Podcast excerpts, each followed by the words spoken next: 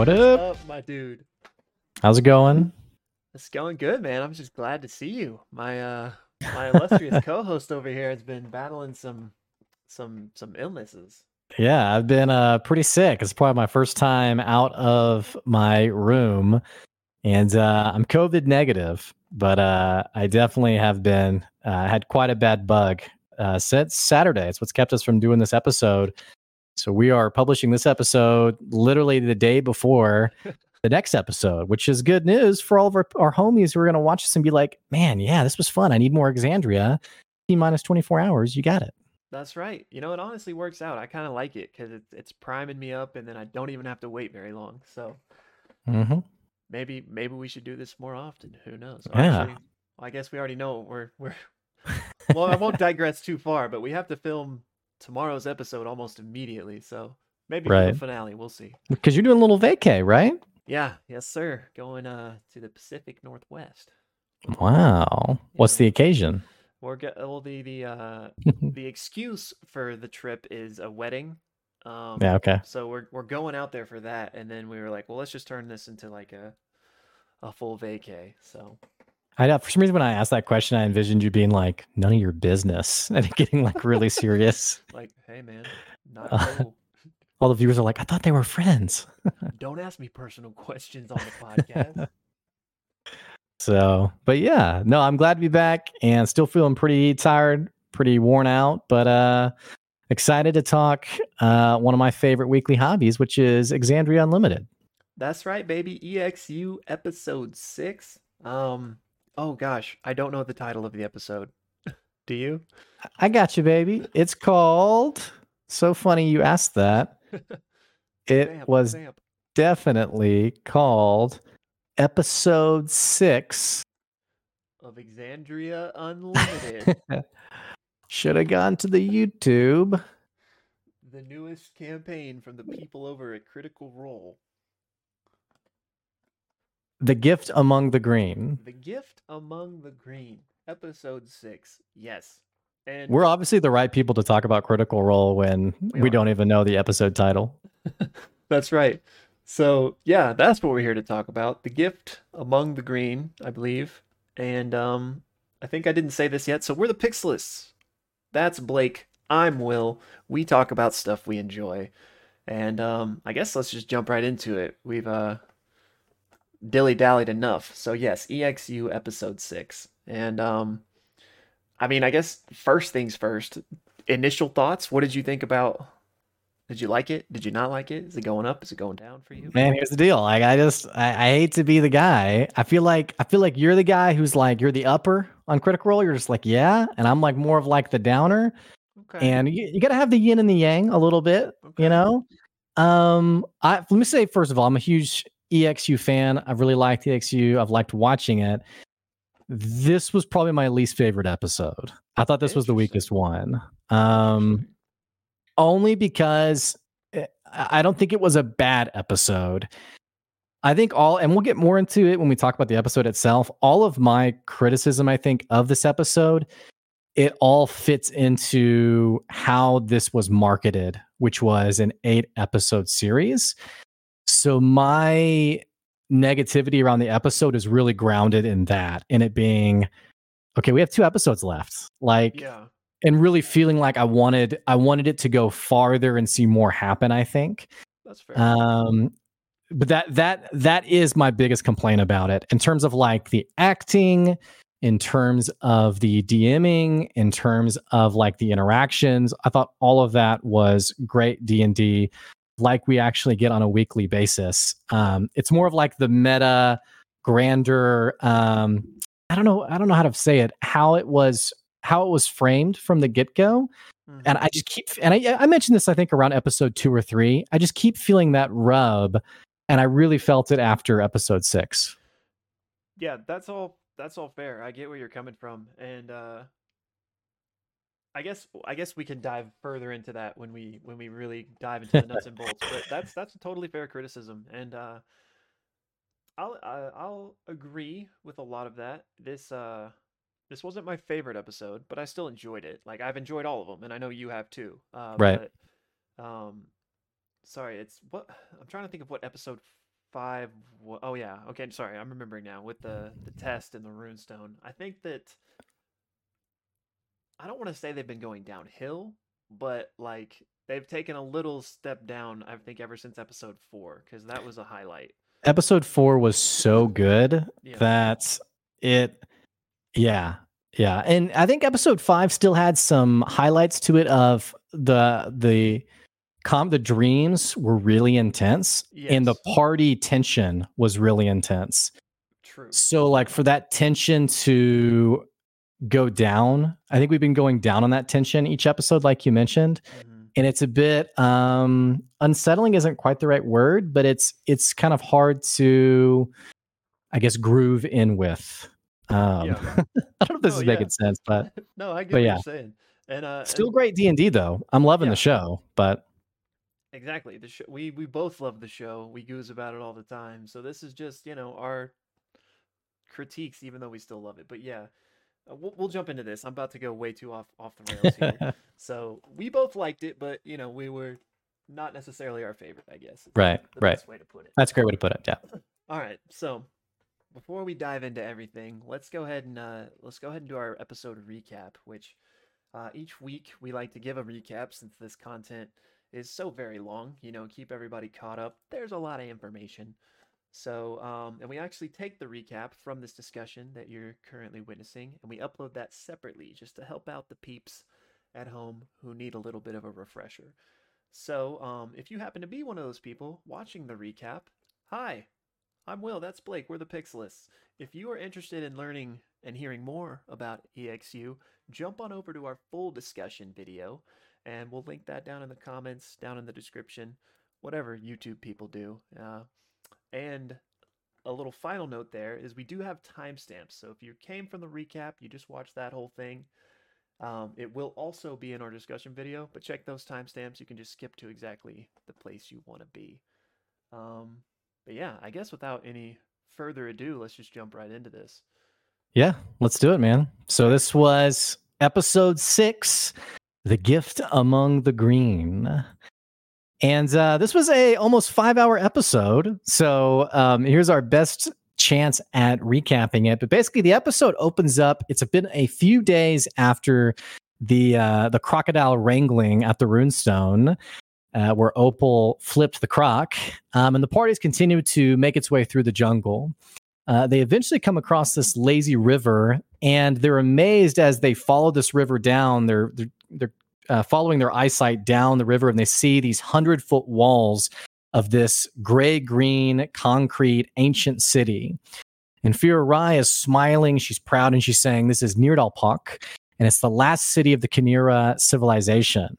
Uh, and she actually tells them, This is where I've been leading you uh, through the jungle. And it's actually been hidden all these years. And only those who are able to pass the Wild Mother's test are allowed to actually find it. She also explains that she's been here before. It's where she went when her sister died. And this is the place that bestowed onto her her gift that we've seen her use time and time again. Uh, the party is, I think, a bit relieved and like, oh, finally, we've made it somewhere and they decide to go skinny dipping. They jump into the river. They're laughing. They're having a great time. And they basically slowly wade down towards the city walls. Uh, once they're there, Fy'ra Rai announces herself and they're allowed in to be brought before the Tetrarchs, who are known as the rulers of the city. Uh, once they get into the city, they realize it's this massively amazing city. It's got at least 15,000 people. Uh, there's all sorts of races, really just a smorgasbord of um, even like I think was it was it goblins? Was it hobgoblins that they see walking around? Yeah, like as citizens. I saw lots of stuff, and like as we'll find out later, like elephant people and cat people. Like it was a melting pot, seemingly. It, it's pretty cool. In fact, why don't you just take it over from there?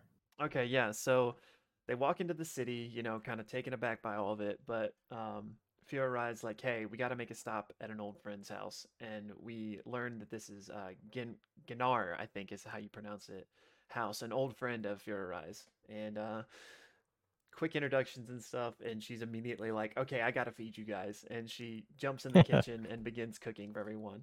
And uh, as her and Fy'ra Rai are catching up, Ginar mentions that there's been like this ominous tone in the city as of late and a shadow ever since the dark moon was seen. Um, and she was referring to Ruidus, the smaller moon of um, Exandria. And she says that uh, one of the tetrarchs, uh, Tetrarch Umeji, has left left the city to go south um, to the Iron Authority, who are like um, this kind of like ominous group that we don't know too much about, but uh, they're like warmongers and they um, worship the betrayer gods. And basically, that there's there's a bad omen coming. That's like the vibe in the city. And um, mm-hmm. Umeji left to go see if the Iron Authority is aware of like what's coming, what's happening. Um, Fururai is shocked to hear that she's left because that's who she was bringing the party to speak to, uh, Tetrarch Umeji. So she was like, "What? She's not here?" And um, Gannar was like, "Yeah, she's not here, but she spent the night at my place before before uh, she left." anyway, the um after the party, you know, is meeting Gannar and all of this, they uh, decide to ask her about the runic sigil from the ash hole. That you know, the, basically the whole purpose they came here.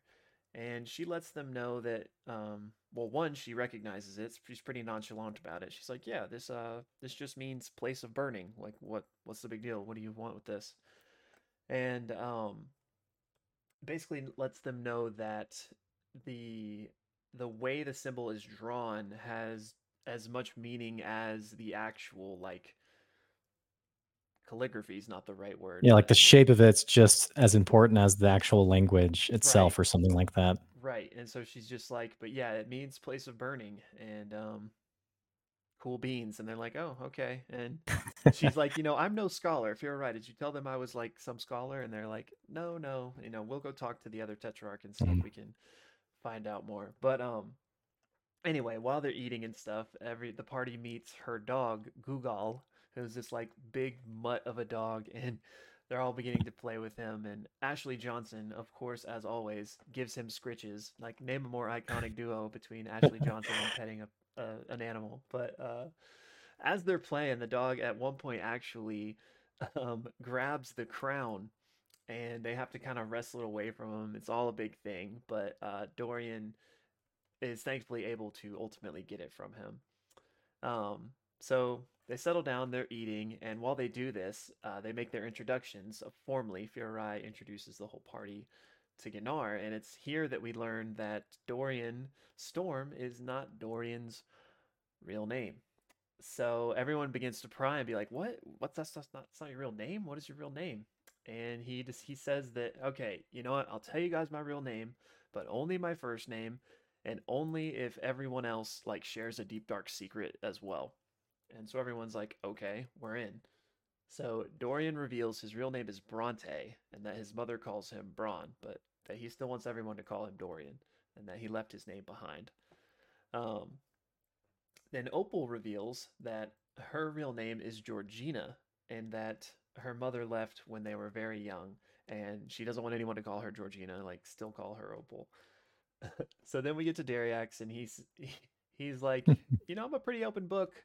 Um, but then he does reveal that he and Tharla Star never actually dated. He was just a big fan and uh, made that up to sound cool.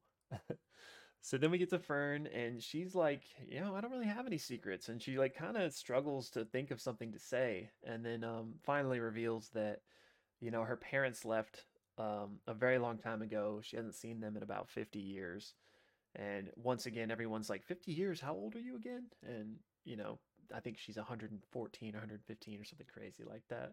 But no, no deep and juicy secrets with her really. Um, and then with Orym, kind of a similar story, but he does reveal that he doesn't really have a father. Well, he did, but he left when he was young, and uh, his last name was Tarantel, I believe. And Orym kind of just abandoned that name because he didn't really have that father. Uh, mm-hmm. But then he says, okay, I actually was checking out uh, Dariax's butt when we were all skinny dipping, and it wasn't half bad. um, and so then we get to Fy'ra, who or Fururai, who says that she tells this kind of more serious story about her and her sister when they were younger, um, how they were climbing this rock and basically her sister Firakai fell down and in so doing kind of crashed into Fururai and Fururai ended up breaking her arm. And Fururai says that, you know, they went back to their parents and she knew her parents would be mad. So Fururai uh, just took the whole blame and said it was her own fault. She fell and broke her arm and kind of kept her sister out of all of it. And she basically said that you know ever since her her sister was mad that you know she kind of took all the blame and protected her in that way, and that just kind of explains like the dynamic they've they always Mhm. had since then. Since uh you know Fy'ra Rai's all about protecting her sister. Um. So yeah, they, they're all swapping these stories, and um, Gennaro basically adds that the the Kenoran civilization where they are used to be this massive thing with four large cities in each cardinal direction, and Niropak was at the center. And since there were these four big cities, basically there was a leader of each one, and that is what the Tetrarchs were. And every so often they would come to Niropak and basically make the decisions to guide their civilization. But that was a long time ago, and now there are no longer the four cities. Uh, is all that remains and we find out that they are ancient ancient so much so that they don't refer to Taldore as Taldore. They don't even know what Taldore is. They called it Guasar. And um yeah, I think there was uh feel like there's one other thing she revealed there, but now I can't remember. but um It's a it- huge detail, but yeah. no, yeah. but uh yeah so she reveals that and you know i think oh i think it was that like oh you're so old like are you ancient and she's like no i'm only 40 um just because this place is ancient doesn't mean the people here are Right. um and so anyway after they get all caught up um Is basically like okay you know what i got to take them to go see the tetrarch so we can learn more about this rune and they head off Yeah. And so on their way to the um the the format of the city is not very clear, but they're heading basically to like a plaza, like sort of like a central point of the city. And as they arrive to this plaza square, they come across this massive statue known as the Observer. And Aabria doesn't really describe much about what this observer looks like, other than that it's feminine. But whenever they look at it, Dariax has this moment sort of outside of the party where the observer actually comes to life and animates and looks down at him and says, Hi, what are you doing? And he's like, Uh, what's going on? and she basically says, Hey, I like what you're doing. And I, I just wanted you to know that you're going to continue to have my favor if you need it. And he's like, Well, who who are you? who am I getting favor from? And she says, simply, I observe. And then she also adds, the gift is strong with many, yourself included. And then says, my chosen are coming. They'll explain more. Very um, uncertain what she's meaning. yeah Uh, but then that conversation ends and she returns to being the statue. And the party's kind of like, oh, cool statue. And then they realize that Dariax has had now this moment. Um, Fear Rise actually is really surprised that the observer spoke to him and is like, you know, what did she say? What happened? And he's like, yeah, this is what she said. Well, so um, Fy'ra kind of explains that the observer basically sees everything and also helps others to be able to see and uh, they decide to continue on into the central plaza. And as they're walking into the building where the Tetrarchs are, there's these two big um, lion-esque statues that have um, a. It's hard to describe. It's like these three heads that are conjoined. yeah Um, these lion-esque heads, and Aabria sort of casually says, you know, they're kind of like this Bandersnatches esque um, Yeah. type monster. Well, once they're inside, they meet uh, Tetrarch Thraskull, and Thraskull is a Loxodon, um, which is, which I don't know if I'm saying that right. Loxodon, i think Loxodon. Okay. Um, I think of it. This is going to really piss off some people. I think of it uh, them as like the Babars of Exandria. yes it's an elephant-like um, race that this is one of the first times they've officially been included in Exandria. And this is one of the Tetrarchs, one of the leaders of Nirdalpak.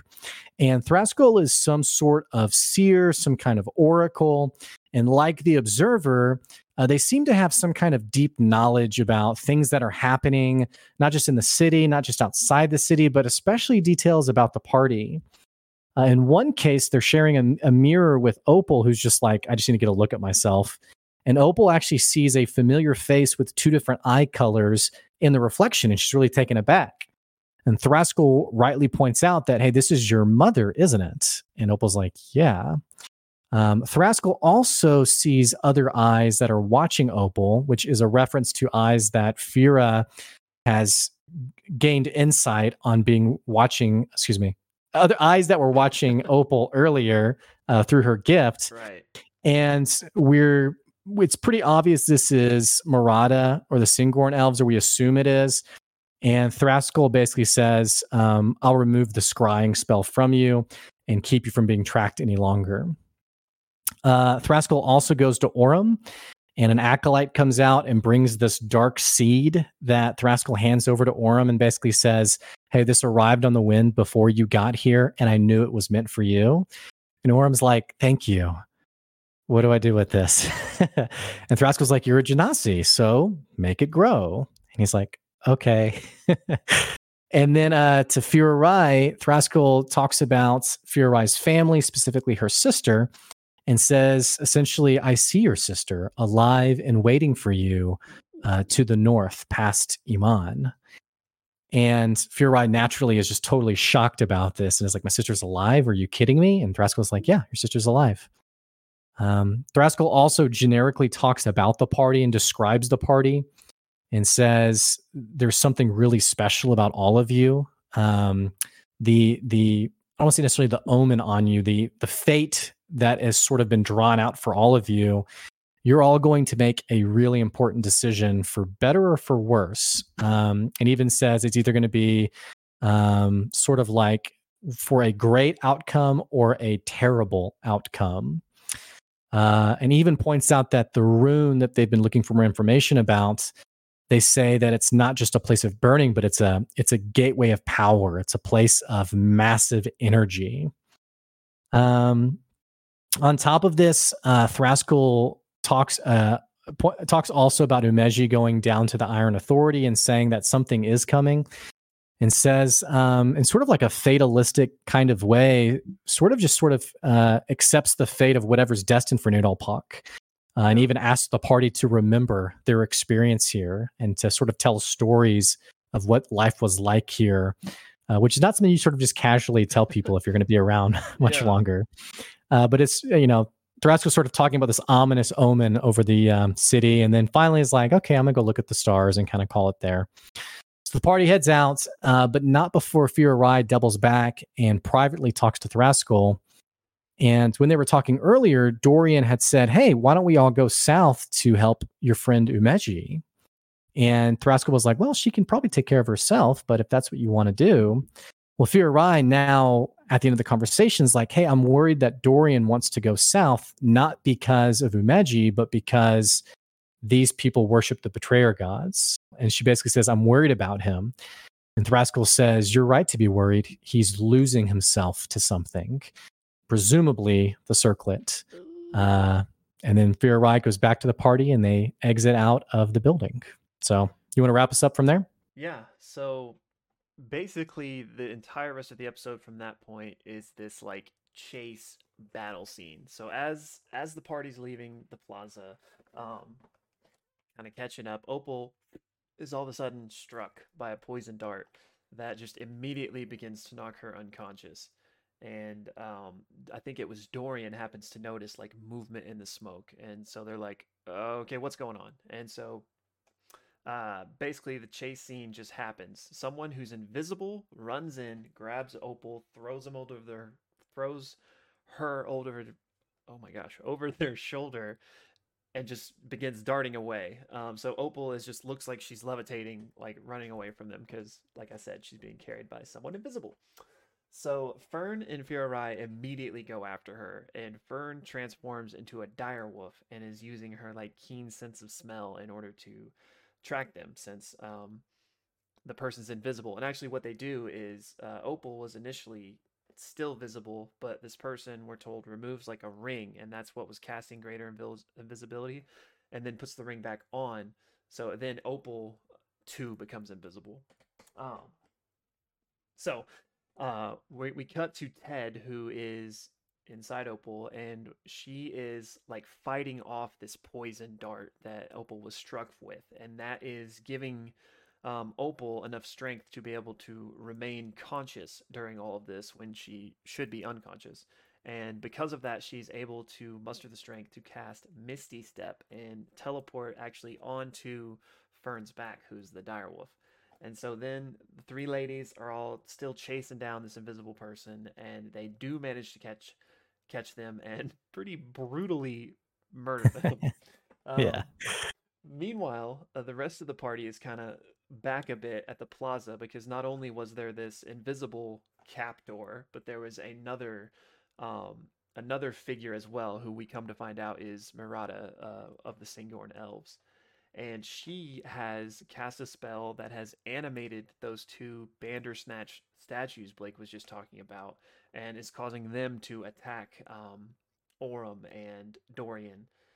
And um, meanwhile, or, sorry, no, yeah, Dorian. So meanwhile, That's right. Dariax had used his has used his hat of disguise uh, to make himself look like Opal to try to like provide some distraction because they he knew that they were after Opal, so he's like, well, if I look like Opal, maybe I can you know get them to come back and try to get me, and uh, so while that's going on, Dorian and Orym are fighting off the Bandersnatches and continue to chase Mirada, and she basically in this moment is revealing that you know she's all in on capturing Opal for some reason. She says that all will be lost if she is not able to capture Opal um, so they, you know, are deal with these Bandersnatch statues and go after Mirada, and she proudly states that um, I will burn the world to have what I want, and then she, boom, dimension doors out, and uh, so yeah, they aren't able to stop her or anything.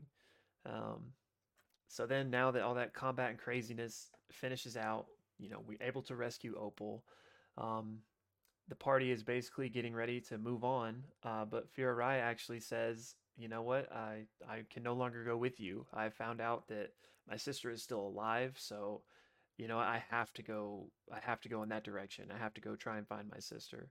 Um, so she kind of says her goodbyes to everyone, uh, and in so doing, kind of has a little private moment with uh, Dorian specifically, mm-hmm. and reveals to him that she knows that he knows the truth of what happened. Because um, a few episodes ago, you know, Dorian had his memory restored mm-hmm. and um, remembers the past with Fy'ra Rai, but neither of them had ever talked about that yet. But so she lets him know that, hey, I know you know, and she just encourages him to, hey, like, make the right decision. And it's pretty vague. And he just says, yeah, I'll do anything for my friends. And that's basically where the episode ends. Um, but we do have another post credit scene. And in this scene, we see Ted, who's just basically exhausted from having to ward off that poison from Opal and protect her. And she is confronted with two purplish eyes, and Ted screams. And that's where the episode ends. And that's episode number six The Gift Among the Green. Numero seis. So let's talk about it. Yeah. A lot there was a lot of implications of this episode for sure. Um yes. And a lot of it and it it I, I don't know where to start. We always say this every week. All right, where do we start? let's I mean, unless you have some place, I say let's just start right there cuz it's on my sure. mind the very end, which cl- like clearly to me those eyes are Mirada, right? You think? Right. Yeah. Which is interesting because I mean, I'm not trying to get too into the rules of D and D here, but um, Thraskell, is that right? Yeah. She removed the scrying spell, which I mean, I guess could just mean like if there was an active spell happening, she stopped it. They, yeah, they removed they, it, yeah. And then I just didn't know if I guess Mirada just recast the spell, and so she now is scrying again. I, I I took it to mean like, hey, I've prevented that from straight up happening at least for a while. But I I interpreted it as like Thraskell removing the scrying spell um, is sort of what forced Mirada's hand of now I can no oh. longer see and track. So I, I this this now is taking this to the next level. So that's why, which is why Thraskell went in to um, uh, kidnap Opal. Um. Why Murata said- went in to kidnap Opal. Yeah, you said Thraskell, so I was just making sure I, Yeah. I didn't miss something even bigger. And like, in on it. okay, yeah, that that'll be a makes separate video. Why Thraskell's the big bad. Things you missed. Uh, yeah. but so, Top 15. Anyway. But so, do you just take that to mean that she re-scryed on her, or is that like a different implication altogether? That maybe like she's I connected to her or think-. I think this is different because there's actually a line of dialogue. Doesn't doesn't Murata say something like I've waited so long? I think for so, this something moment. like that. Something like that. Um Jamie, pull that up real quick. Um hang on, let me let me look real quick. And while you're looking, I'm just gonna speak. Uh, so clearly, and this is I, I, very obvious at this point. It's it's Ted is what she's after, right? Or at least what Ted represents in terms of some type of power or. Uh, I don't know. I'm just so confused because seemingly Ted was alive and a real person at some point. So it's weird to me that like I I just don't know. I don't. I, I don't know what like the actual power of it is that she is after, and she thinks that she can take from Opal. But clearly, it's something important enough that she, like she says, she'll burn down the whole world for it. Which does that mean does she cause the Ono plateau? That's interesting. I don't think so, just because they that was or wait, was that before they met them or after they met them? Before they met them. Oh, if it was before, then maybe. Okay, yeah, then maybe. I was thinking it was after. So so I just rewatched it. Um and we'll we'll retcon our recap a little bit. Uh, I thought it was purplish eyes. It, it's a woman in purplish energy. Mhm. Um, and what she says is, I've been looking for you for so long. And that's when Ted screams, which makes me want I assumed it's Murata. Purple purple's like the theme Yeah, of they've this been- character. They've been threading the purple with her, so seemingly. Yeah, but that seems a bit strange, right? Because I mean, I don't know. Because when we first met Murata, it, it- they, came more across like stewards of the forest, Right, right? Like this is their place that they kind of keep the magic in check, the Fae in check, right. and not I've been looking for you. Unless she went through the portal and she got possessed, and now it's not Murata, it's someone else, and they're looking for Opal to get to Ted. I don't know. That would be interesting. But, you know, eh, so the, in that moment where they met in the forest, she detected thoughts on Ted, right? And that's kind of the seemingly the impetus for all this is that's when she like I guess saw Ted and maybe realized what Opal is, whatever that may be. Right. and we even talked about this at length in that episode whichever episode that was that like there was some ominous comment about like a drop of water was slowly spreading and like this is not over yet so to me that means that and she may very well have gone through the portal but to me that the like the uh shoot. Implication? yeah like the implication was that like from that moment murata was like trained in on her for whatever reason Yeah. Yeah. Yeah. And it's, and going back to what I said a few minutes ago, it feels like this moment is a little bit different in that it seems like maybe it's the first time Ted has had this character speak to her. Mhm. Um, and it almost seems like, and this doesn't quite make sense because Murata escaped, right? And yet in this post credit scene, it's almost as if she's arrived, she's there, and she's saying, Hey, I've I've been like this is the moment I've been waiting for almost. Um something else Aabria had tweeted out that this is largely a story about Opal. Um, that her character is really central to the story which makes me wonder what even is Opal? and What is Ted? yeah Um, what's the connection with their mother? And Right. it feels like this this moment that happened in this last episode is going to be really critical for the next two episodes. yeah agreed i mean it seems like it seems like at least Opal, Dorian, and to some extent Fearne, but less recently because of the whole Dark Fearne mirror. But so recently, Opal and Dorian seem like the major players here, and which we won't get into Dorian yet because I don't want to don't want to go there yet. But yeah, like uh, there's something going on, and uh, we, we you know we briefly talked about how the fact that her dad had been to now, maybe did he make it all the way to Near Pak when he went to the ruins, or did he not, you know, get that far? And? How did how did Thras- Thraskell know that that was their mom? Is she just like wise, or did she know her mom? Perhaps her mom was been in the city, or I don't know. Obviously, it's it's somewhat connected, right? And probably all plays into whatever Opal is. I thought it spoke to Thraskell's sort of clairvoyance yeah. But you make a good point that um remember Byroden's really the last town on the way to the ruins of Quinira. Mm-hmm. It's sort of the last stop before you go into this thick jungle. And even though it's a month's journey, it's sort of the last spot on the map.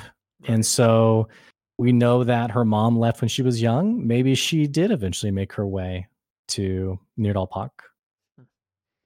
And this might be me reading too much into it, but the fact that her mom had two different eyes kind of made me and I know that's a that's like a real thing in in life that people have, but maybe it was like a parallel to the fact that Opal is like has two people in her. So maybe like her mom had the same thing and like that's like was a a manifestation of that like I, I took it to mean something something along the lines of Ted and Opal are both equal parts of whatever their mom was. Mm. Um, you know, not just their their mom's daughter, but there's more to the mother than meets the eye in the sense of um, yeah.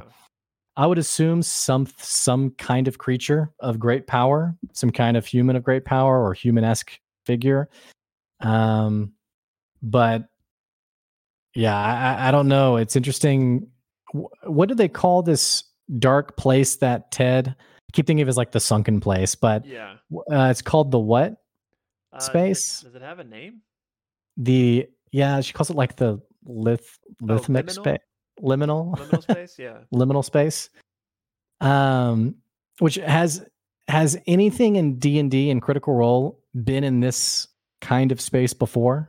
Um, because I'm curious about like the properties of this place, like because if Marata's I'm, I'm wondering is, is Marata physically there now? Is she projecting herself there now? I mean, I'm not sure.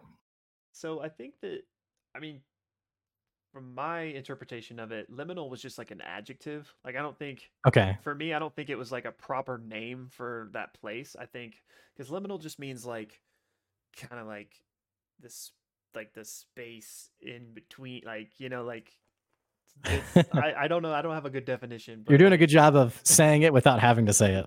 Yeah. Like well, I only ask because even in the post credits, because it was referenced earlier, but in the in the post credits, Aabria's opens the post credits setting with we're in the we're in the liminal space again, basically. Mm-hmm. Yeah. And so um, maybe it is just a, a random adjective, but has now become like the name of where where she is. Right. Um, but it, it's interesting to me that I'm curious what's happening with Marata. I'm also curious why she's obviously very powerful. Mm-hmm. I mean, animating the Bandersnatches and then Dimension Door, like these are not like level two or level three party type abilities. Right. Um, so she's obviously powerful. So I'm also curious why did she leave? Like, why didn't she just like, hey, I'm gonna kill all you guys? Um, and part of me wonders if she didn't need to if if what happened was enough to now allow her access to ted as what we saw in the post-credit scene. Yeah that's a good point because i do think you know clearly she was scrying on her earlier but i do think like you mentioned the fact that like there was apparently like words spoken and ted like screams in response that what marata is doing now is at the very least more powerful than a scry. Like maybe it's like a more like it might not be an actual spell in D&D, but like now her presence is more physical, uh, although I don't mean that she's like actually there, but like now she can actually interact with her. So maybe like you said that that poison dart or something gave her more intimate access to what's going on. But Mhm. I, I don't know. So it says, um, here's what's interesting. I looked up just the actual spell scry, scrying, because I was just curious how does it work. Uh, you can see and hear a particular creature you choose that is on the same plane of existence as you. Mhm. And so I wonder is this liminal space, does Opal count for that? Or does Murata have some kind of, you know, beyond the physical plane of existence, you know, way of actually, because that's what I was kind of getting at earlier was, is Murata actually physically here before Ted uh, or not? Yeah. Um, which I don't know. I feel like she's not, but I don't know. I, I it's just a guess, but she somehow is, you know, communicating with her now. But I, I feel like there's, and there doesn't have to be rules that make any of this make sense. Like it's D and D, you can do whatever you want. But I'm just curious, and you know, not to reach red ground here, but like, what is Ted? Like so far, it's just been the the cool flavor for warlock abilities, right? Right. But the fact that Murata is treating this as such like a world-ending power, it's like, what is this? Like, it, it seems more than just normal warlock patron stuff. And the stakes are pretty high too, where it's like, I would burn the world to have you. Yeah, and yeah, You got and- you got problems. I mean, uh, she was like, like, what- so so powerful that she would murder everyone right, just to have it. That's that's what's interesting to me. And what for? Like in in her mind, does she have some noble ends justify the means? Like if I had this power, you know, I could protect Syngorn or you know whatever. Or is it like, hey, I want that power because I can like rule the world with it? Like I just I have no idea. I did wonder if there was like more of like a ends justify the means type deal, like for the greater good, or if it was evil.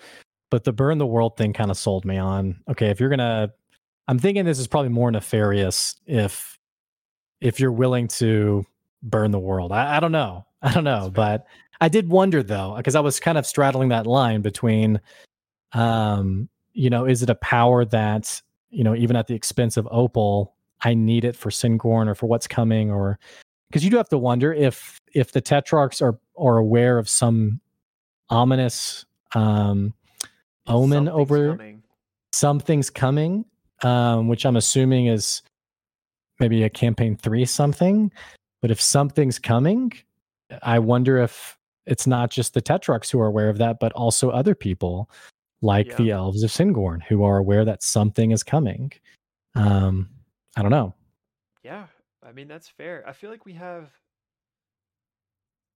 so many like things that uh, that may be connected, and so that would make it make sense, but are potentially unconnected. Like whatever Opal is, what's going on there?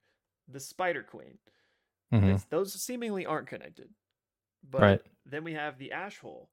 Is that connected to either of those two, or is it also its own thing? And then we have the something ominous that's coming. Is that any of the three things just mentioned, or is that another thing?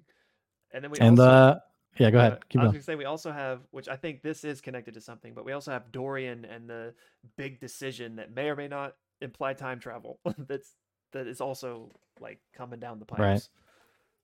What were you And the say? war the war mother, the war Oh, queen, excuse yeah, me, Yeah, the war queen. right. Um, the thing that's older and nastier than Lolth.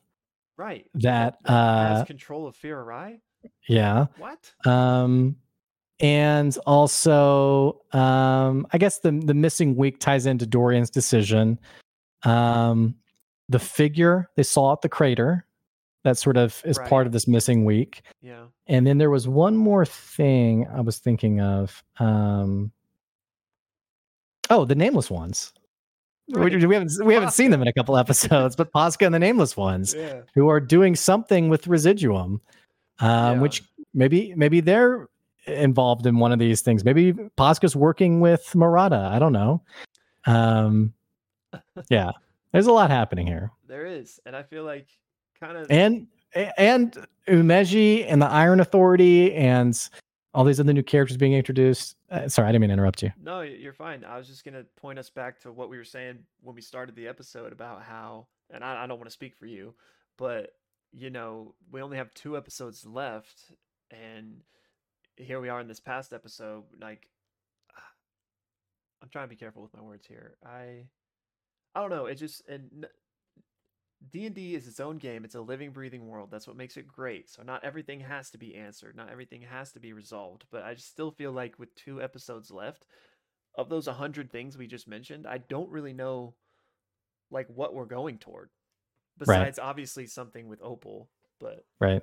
Yeah, and it's it's my biggest apprehension eh, apprehension with the show right now is there's the the world every episode is introducing another another seat at the table mm-hmm. of a, of an important character and so it's getting hard to to mentally process where the momentum of the story is going. Exactly. Um, i thought last episode was really strong because the dreams with um, the spider queen was a very tangible central okay yeah it brings us back to episode one the very first thing the circlet and that's really easy to grab onto and resonate with. And I'm not, I'm not necessarily saying like any of this is too confusing for people or it's too confusing for us to follow.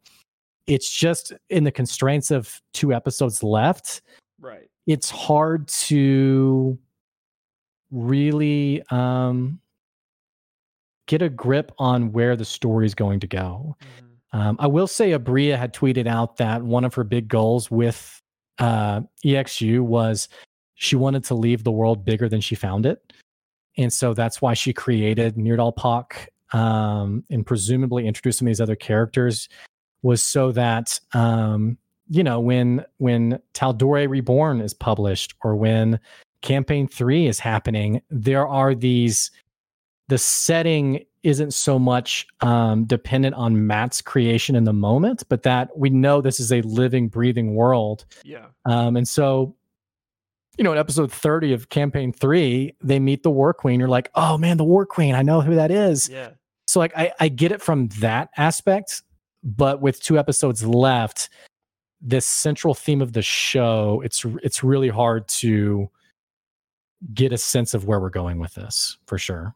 Yeah, agreed. And you know, I'm not and I don't think you're saying this either. It's not that it's a bad thing. Like it's awesome that this world building's happening. It's just that like it's hard to tell where we're going with two episodes left and you know Aabria might land the boat perfectly and you know everything is like oh okay yeah I see what she was doing there and you know but uh I just, I just don't know what to expect and that's not necessarily a bad thing but yeah I think I think for me it's like a mix between I don't know what to expect and I'm apprehensive about being satisfied with the with the conclusion. Yeah. yeah. And it's not so much like um it's kind of like we've I mentioned I joked about this on an earlier episode, but it's kind of like as we were getting towards the end of Lost, you know, season 6 of Lost and there was like four episodes left and you were like, "Oh my gosh, there's so many things that they haven't answered yet." Like it's going to be I can't believe these geniuses are going to answer all this in four episodes. And then they got it was over and there was just and I love the show. It's one of my favorite shows. But I know there was a lot of people who were like, wow, okay, there's a lot of stuff that they didn't cover. And there was a sense of dissatisfaction of the emotion and energy put into what's that or what's happening here or what could happen here. Those plot threads sort of being left to the wayside. I'm, I'm apprehensive of the same thing happening in two episodes where it ends. And I think, man, that was such a great experience. Man, but I wish I could have gotten closure here, here, and here. Right. That's fair. And who knows what the next two episodes hold. And I know we've speculated about like is there going to be a season 2 like with these people? Maybe. Or you know, or maybe some of these threads are picked up in C3. So I don't know.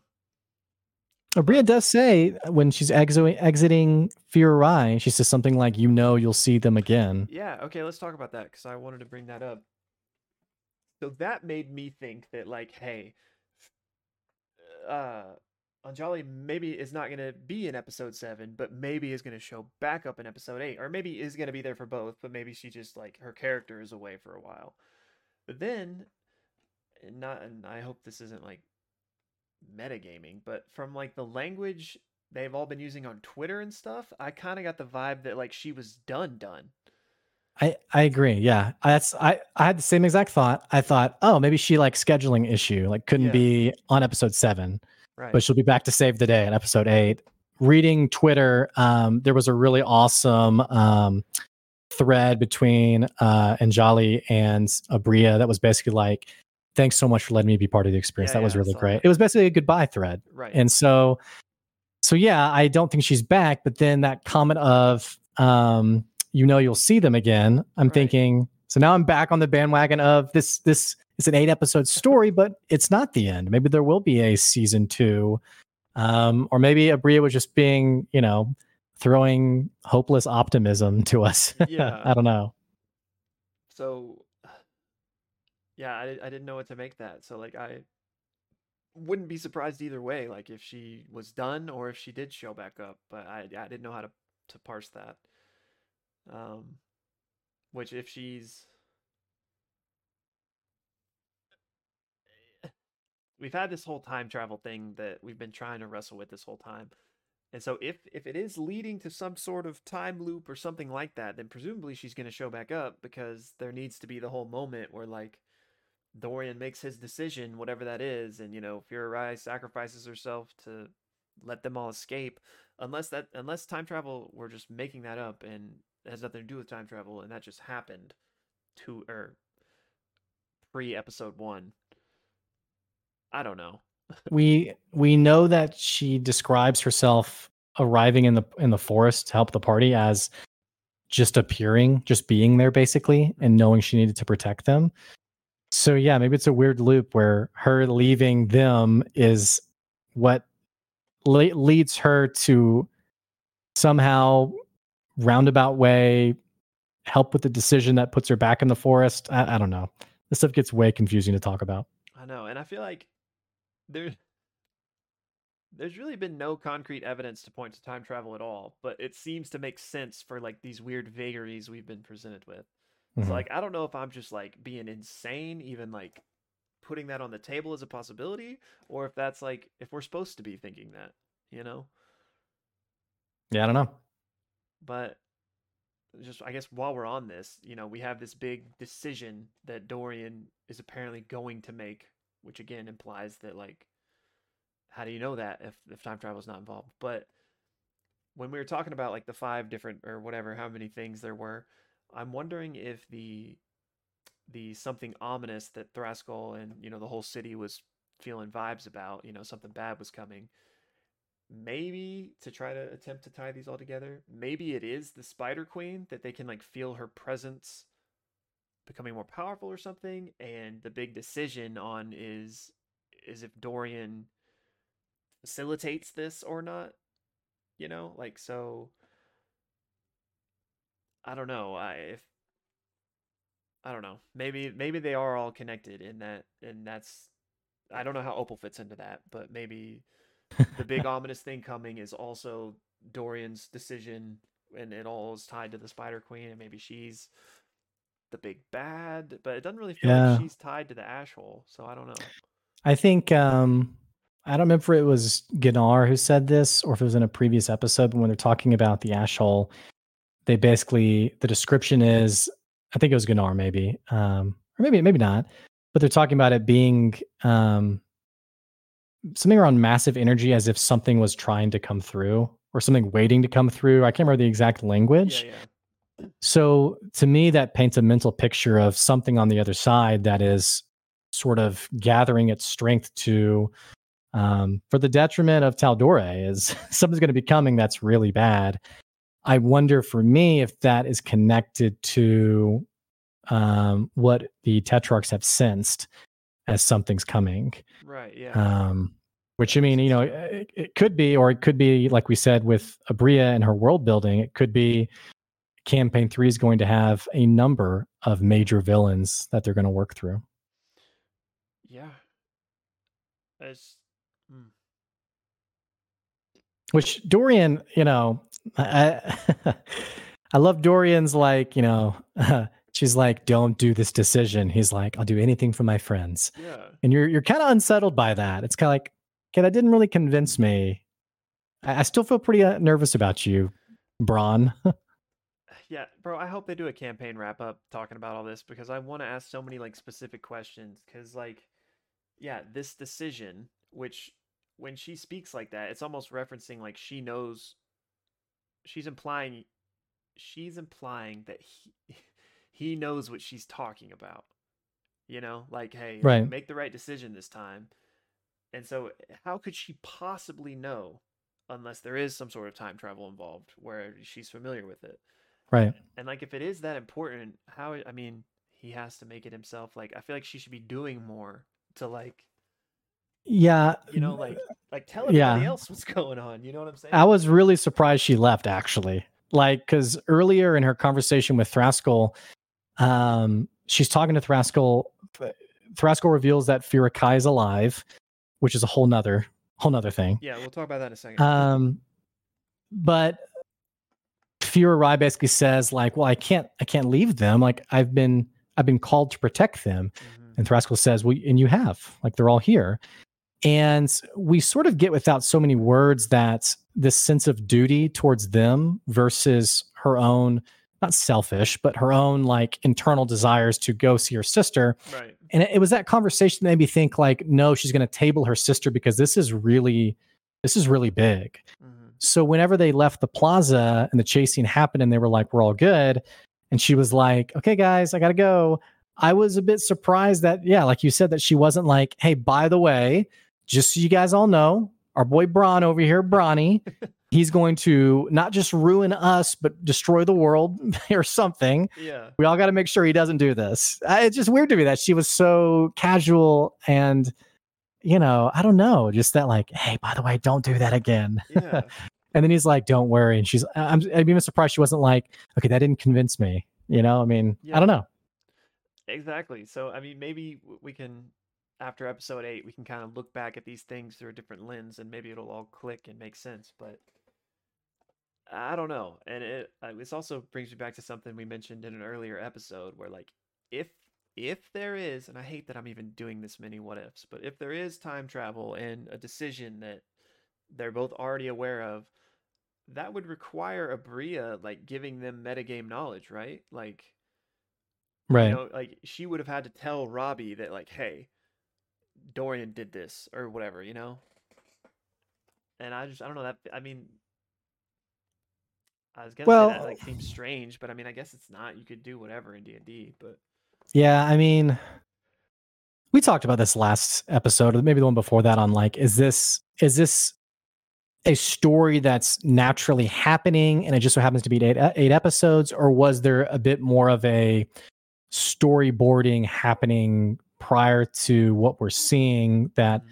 we sort of already know things are going to happen. And we, I think we were a bit split on it. Split's not the right word. I think we, I think both of us went kind of back and forth on like it could be either way. Yeah. Um, it does. I mean, I guess Dorian could be totally in the dark and could be totally clueless and is just continuing to act, you know, and be yeah. like, yeah, I mean, I do know what happened, but I don't actually really know. Yeah. Um, it could also it, it does seem more like Aabria probably pulled him aside and said, "Hey, this is what happened. This is what you remember," um, and just happened off camera. So, and then, but but sorry, I don't mean to interrupt this now. But the other reason why I think this is a bit more storyboarded and enforced rather than natural is everyone else knows not to ask about it.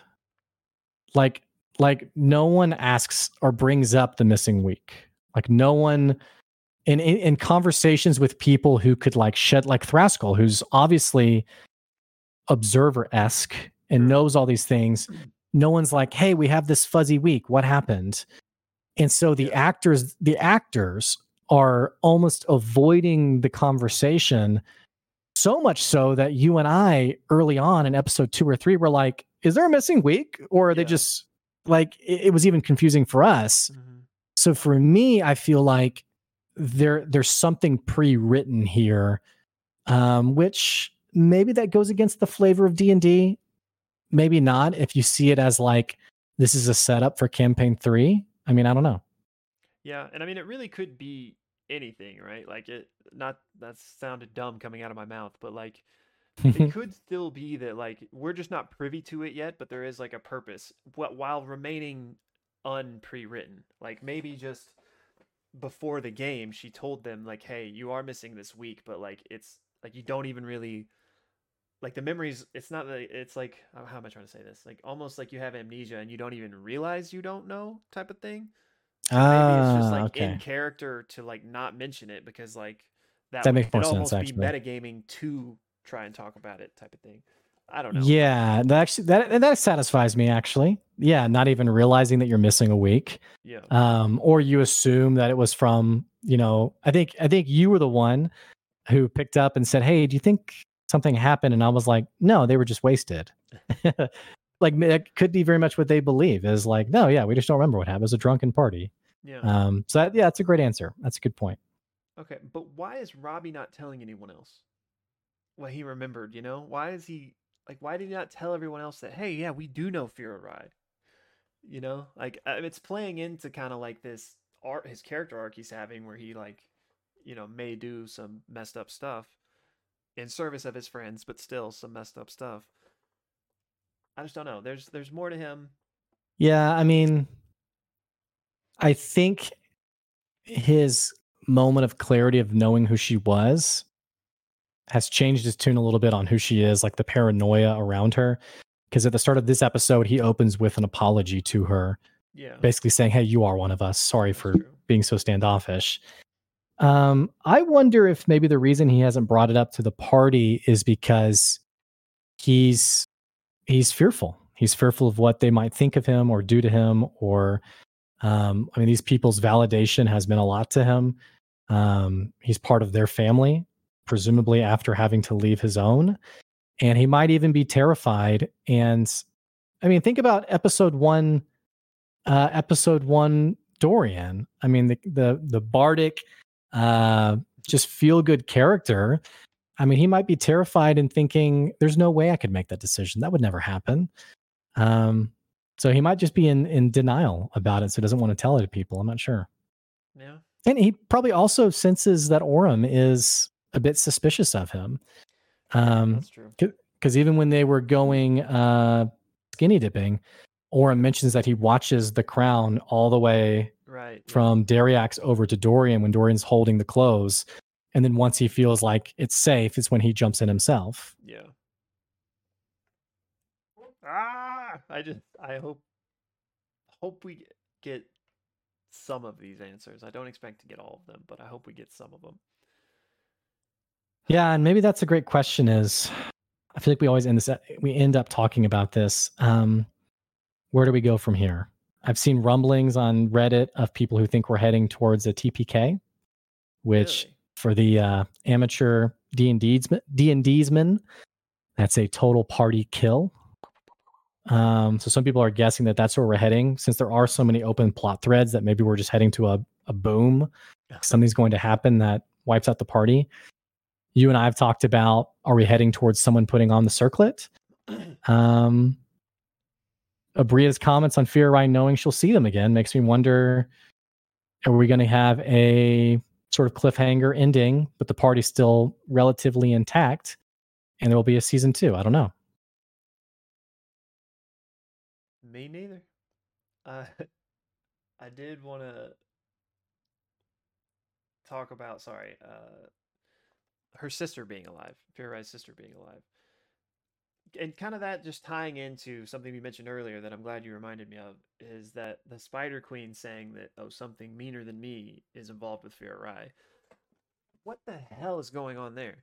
Just to tie that back into a little thing we said last episode that, or I did, I, I didn't want to, uh, I, I didn't feel like the the test that they were given, you know, by the wild mother by the voice. I wasn't convinced that that actually was the wild mother. Right. But given what we got in this episode, it seems like it was, unless there is just this huge uh, ass conspiracy going on. But it seems like okay, that was the wild mother. But so if that's the case, if it is the wild mother, everything is on the up and up. Then what was the Spider Queen referring to when she says that she's wrapped up in something worse than me? I have Well, we know we know they're fired Genasi. We know that we don't know. I assume they come from some fire elemental plane. Um, Fy'ra Rai, when she tells her story over drinks, she talks about, she doesn't say, like, hey, we were over at like, you know, that mountain over there. Um, she says we were we were kids and we were climbing a fiery outcropping, mm-hmm. which is oddly specific. Um, I envision a you know a fiery place, and so I didn't know if that was literally just like they grew up living in a volcano or if they literally lived like in a fire plane or something. If it's the latter, though, the older, worse evil could be whatever's trying to come through um, the burning sigil or marking through the burning sigil. And it could even mean that Fira Kai is sort of being used as a prop or dangled to get Fy'ra Rai to maybe leave the party, but more importantly, to get her back north. Okay, that's what I was going to get at because if that is what's happening, then that means Thraskell was in on it because Thraskell's the one that told her that her sister was still alive. So if that is a manipulation, and so that got me thinking, like, is Nyrdalpak like all not what it seems? I don't think that's true, but I don't know. It'd be a pretty long, long game. Yeah. Considering she's been there before, it could be that you know Thraskell sort of like pulls on threads as they come to gain insights, and there's a god or a deity that's smart enough to know what thread to feed.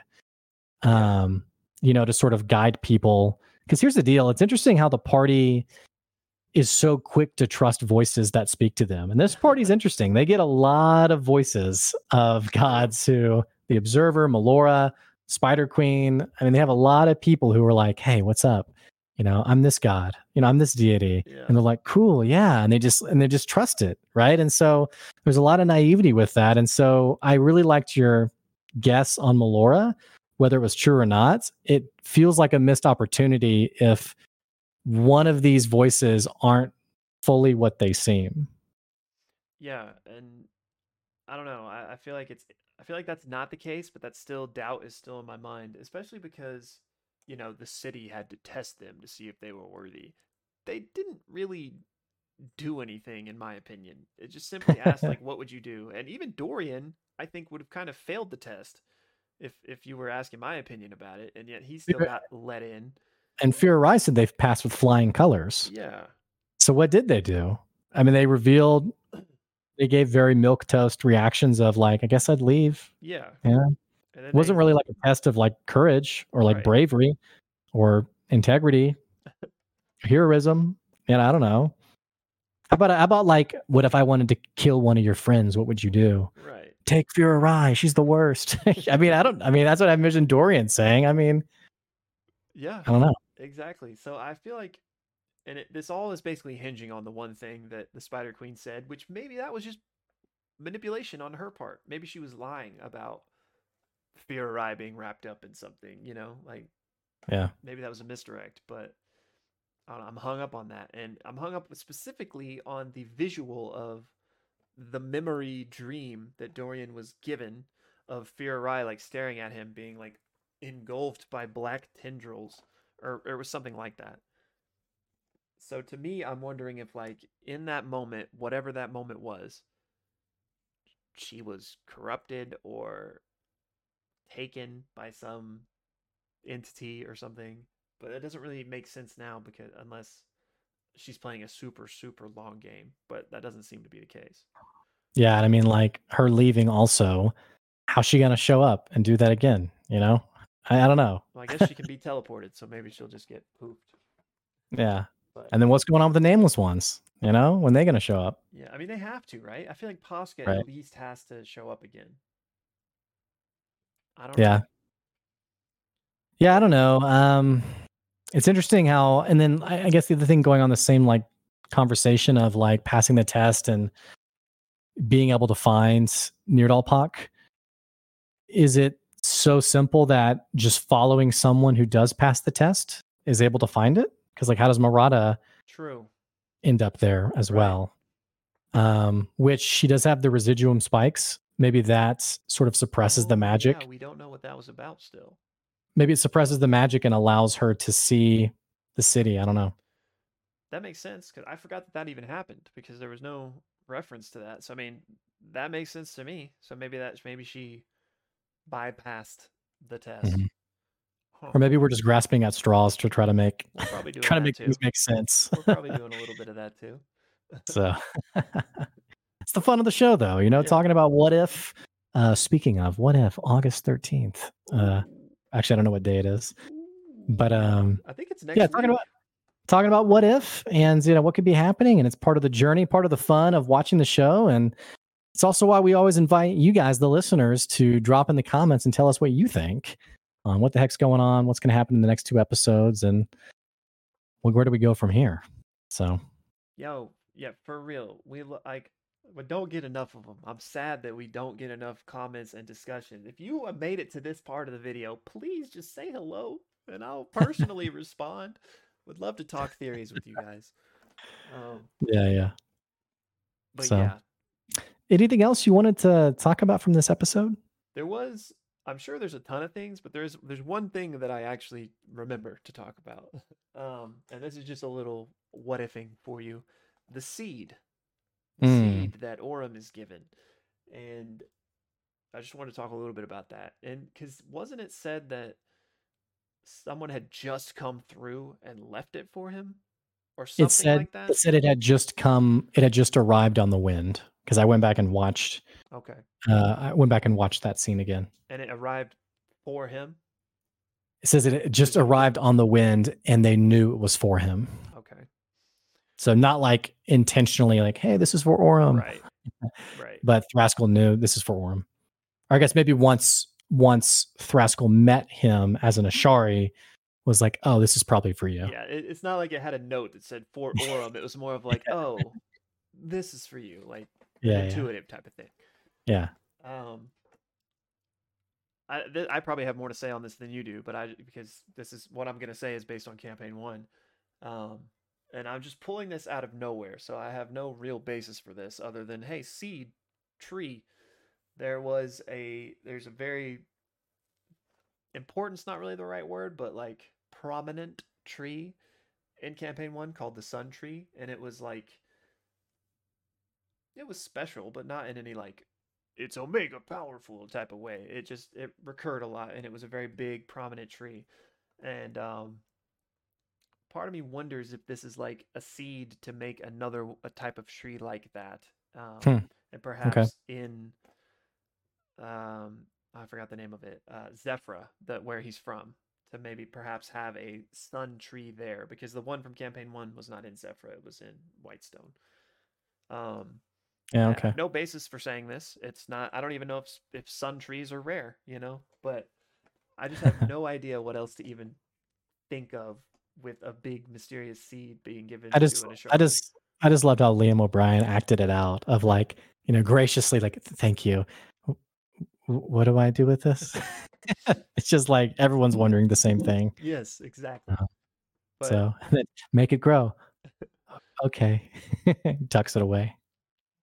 But so my hope was just that in campaign three or whenever that like because I mean presumably he's gonna take it back to Zephrah, right? Like his home. Uh, that would is my best guess at least. So just hoping to maybe one day see like we see some magnificent tree there and then it's just like a little Easter egg. They're like, oh yeah, Orym planted that 30 years ago or whatever. Yeah, I don't know. I mean, it feels like this can't be the end of these characters because of the setups beyond these next two episodes. Whether that is a, a season two of some kind, or if these characters will show up again in campaign three, I'm not really sure. Um, but something like the seed to me makes me think there's a longevity to this party beyond two episodes. Yeah, or or or the very least their legacy, you know. Maybe we never see Orym again, but we do see the tree, you know. I don't know.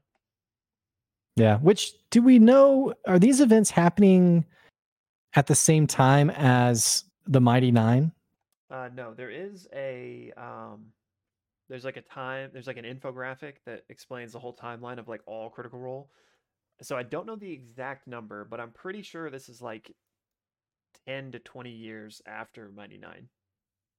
So we're Okay. currently like the most present of anything that of anything in the canon. Like this is the most recent happenings. Okay, yeah, because I knew that um I knew we were obviously like way past uh the episodes of um the Vox the Machina. of Vox Machina, thank you. Mhm. But I wasn't sure about um the rest of it. So Yeah. but yeah, you're spot on. I, here's here's a map. So it's actually yeah, it's 20 years after the Mighty Nine. 20. Okay. So So yeah, wait, no, it's not. Sorry. it's not. I don't know what this is. The Tales of Exandria. I don't know what that is. Sorry, Exandria Unlimited. We're six years after the Mighty Nine. Okay, six. Tales of Exandria, I think, are um, it's like a book, I think, Comic or book. comic yeah. books. Yeah, yeah, yeah. Okay, yeah. Yeah, yeah. Okay, cool. Yeah, so Mighty Nine was 25 years after Vox Machina, and Exandria is six years after the Mighty Nine. Okay. So, okay, cool. Be The more We've you got, know. we've got a bunch of illusions and Easter eggs. It'd be, it'd be interesting to see if we maybe get a campaign two slash Mighty Nine Easter egg before it's all said and done. Yeah, yeah. I won't. I won't say anything. uh, Like I won't even give any potentials because I don't want to spoil. But it would just be interesting. Yeah, okay. All right. Well, maybe it's a good time to call it there. Yeah. And uh, for our listeners, let us know what you think about the episode. And uh, we'll catch you tomorrow. I guess we'll be watching episode seven, and then we'll be recording the day after before my man Will goes on his vacation. Yeah. We'll, So- we'll get that up quick. Um, we just we just gotta do the thumbnail now. Yeah, I have a baby screaming outside my door. Okay, so we'll do it quick. What do you want to do? yeah. Uh, I don't know. Do Maybe like star random? stargazing or something. Okay. Like You know, like yeah, like huh, yeah, like this. Okay. I think we got it. All right, cool. Alrighty, man. All right. I'll talk to you soon. All right, thank you guys for listening. We'll catch you later. Deuces. Bye.